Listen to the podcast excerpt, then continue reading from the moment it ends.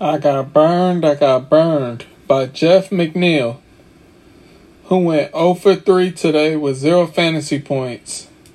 Only 3% of us had him today. What were we thinking? We should have known better that we couldn't trust Jeff McNeil on the road, man. And oh Ofer? And oh Ofer, you gotta be kidding me. You're way better than that. You're way better than that, Jeff. Why would you lay an egg like this? Man, you burned us. But it's all good. I'll bounce back. I'll bounce back.